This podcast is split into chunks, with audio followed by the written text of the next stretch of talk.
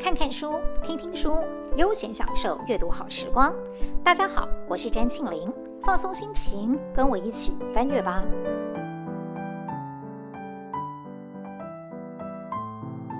这一集想跟大家分享的是一本在疫情当中算是很应景的经典名著《瘟疫》。对大部分的人来说，即使没看过，也一定听过这本鼎鼎大名的世界文学名著吧？还有它的作者，一九五七年诺贝尔文学奖得主卡缪。除了《瘟疫》之外，卡缪的另外一本名著《异乡人》也同样被誉为跨世纪流传的非读不可的书单之一。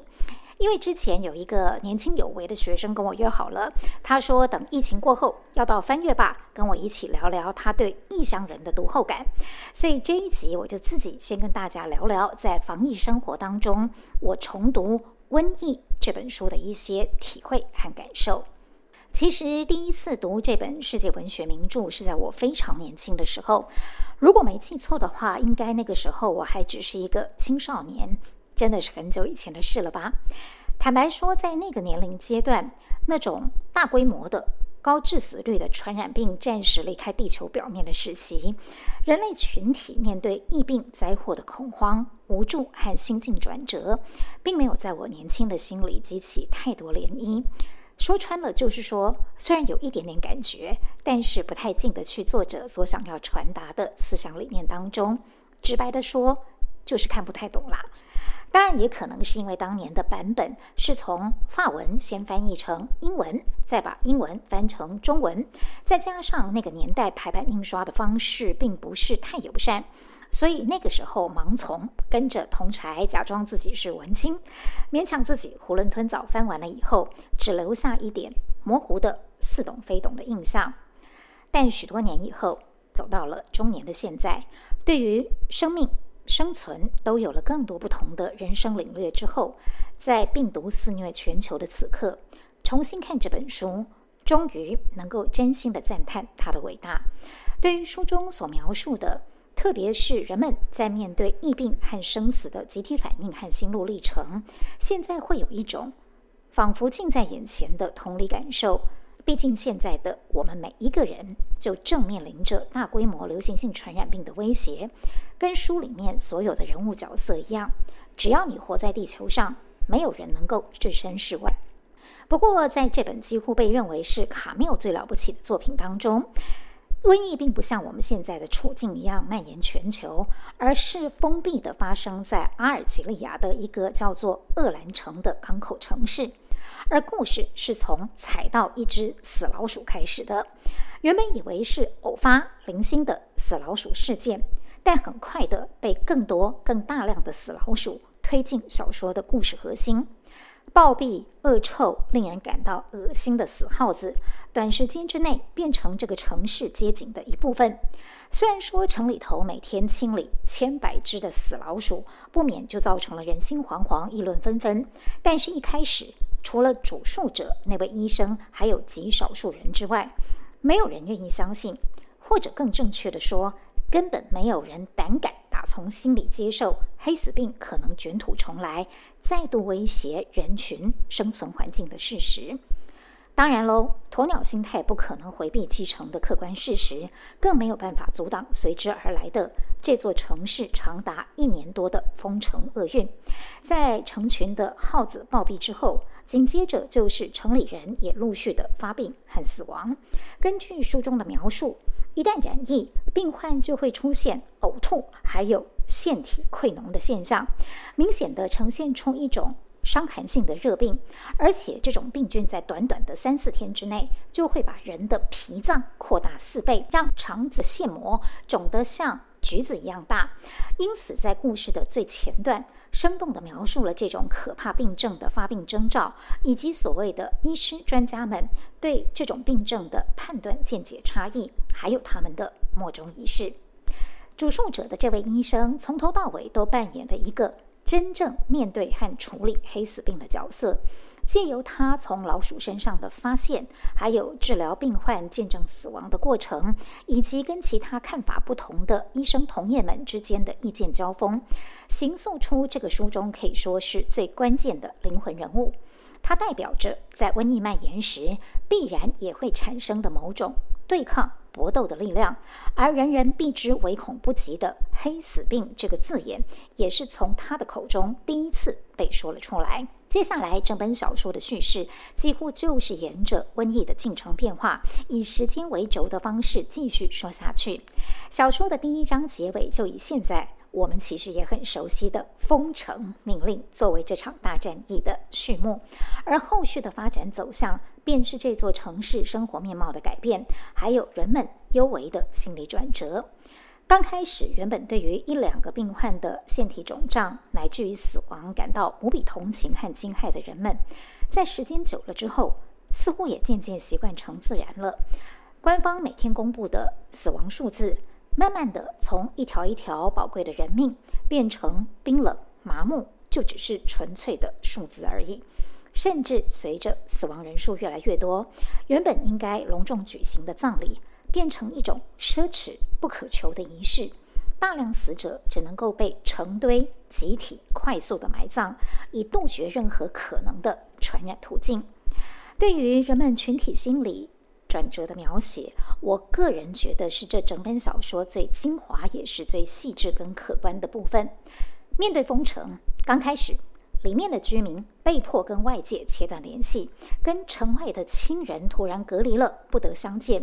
大家都认为只不过是短暂的权宜措施而已，很快就会过去了。但没有想到后来分离竟然成为看不到尽头，像是一种绝望的宿命。许多人开始猛然地想念起他们原本并没有花太多心思关怀的母亲、儿子、妻子和情人，大家都很急迫地想要寻回往日，或者加速时光的前进。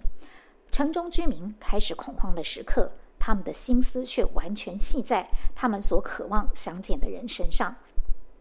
但是，随着黑死病强悍地扩大和延长它的影响力，人们的身体和感情也逐渐的耗尽。在如此绝望而遥远的隔离之下，人的回忆固然还活着，但是想象力却沉寂了下来。这段描写是我个人在阅读的时候感受最为强烈的章节。他写着，在黑死病的第二期，连回忆也从心中消退了，并非他们忘了所爱者的面庞，而是他失去了他的血肉的本质。他们在回忆的镜子里已经泛白了。还有下面这一段更加深刻具体的描述。在最初的几个星期，虽然他们抱怨道，只有那梦影留存心中，让他们还知道他们的爱情曾是什么样子，对他们具有的意义又是如何。但现在他们却慢慢知道，连那影子也已经耗尽了，失去了生命的鲜度。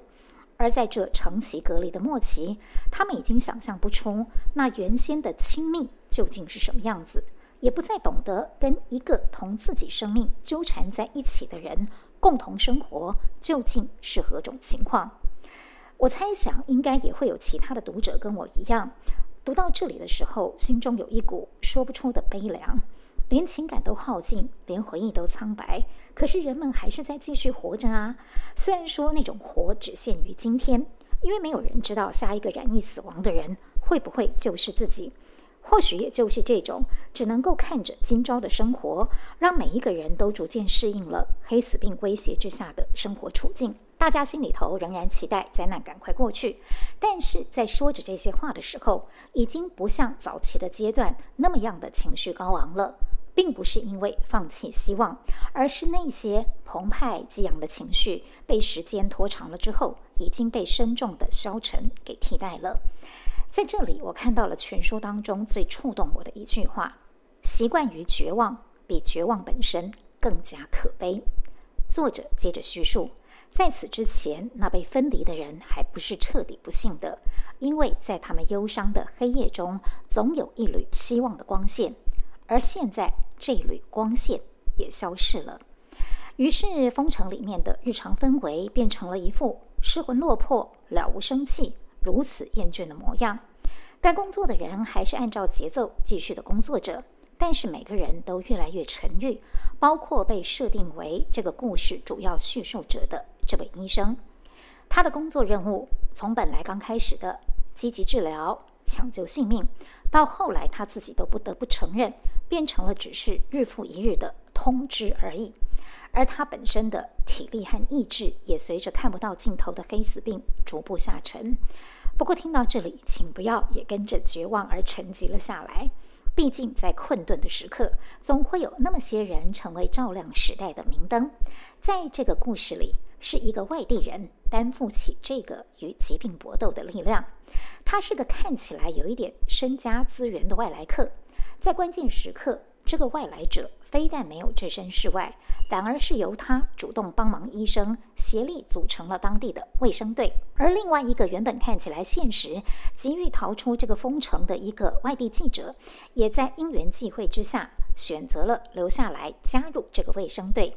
他们共同在这一场神父口中的天谴灾祸里，携手扮演了中流砥柱的角色，控制场面，也维持了公卫秩序。而在此同时，还有另外一位老医生，他也不认命地持续研究血清。尽管屡战屡败，在奋战了一年多之后，这个被黑死病笼罩的城市终于看到了曙光。当然，病毒的无差别攻击，使得在故事结尾的时候，多数登场的人物都已经消失在这场瘟疫当中了。主述者医生当然就是幸存下来的少数之一，因此作者才能够巧妙地借着他的亲身见闻写下这个故事。虽然最终故事背景这个鄂兰城终于重见天日开城了，街上恢复喧嚣，人们也终于可以重新的亲密接触，但他的结语却充满哲思。这位疲惫不堪的医生在黑死病过后，他的心里并不感到特别轻松。在这场战役里面，他失去了妻子，失去了伙伴，而看着群众的欢呼和空中绚烂的烟火，他心里明白，他要讲的并不是一个获得胜利的故事，而是人必须做什么，在那永无终止的战斗中，必然还要反复在做的事。他想到这些眼前的欢乐，永远都是朝不保夕的。黑死病的病菌不会死灭或永远消失，它可以经年累月的潜伏在家具、衣橱、地窖或卧室里。有一天，为了给人类带来苦难和启发，它可能再把耗子轰起来，让他们死在一座快乐城市的光天化日之下。故事说完了，你是不是也和我一样觉得这本写于一九五零年代的小说，跟我们现在，二零二零年代面对疫情的方式，对于生存环境受到威胁的反应，其实并没有什么不同呢？我想这就是经典之所以为经典的缘故吧。而作者睿智的预言，确实也在此刻发生了。即使经过了将近一个世纪，医学发展早已不可同日而语。但人类社会还是受到了不同的病毒侵袭，而且除了隔离之外，我们好像也还找不到其他更好的阻绝传染的方式。就好像小说的结语，这个世界似乎仍然随时都在准备警告我们。防疫期间重读这本书，感触真的特别深呢。谢谢你的聆听，也欢迎你分享出去，或者在翻阅爸的脸书粉丝专页跟我们交流你的心得。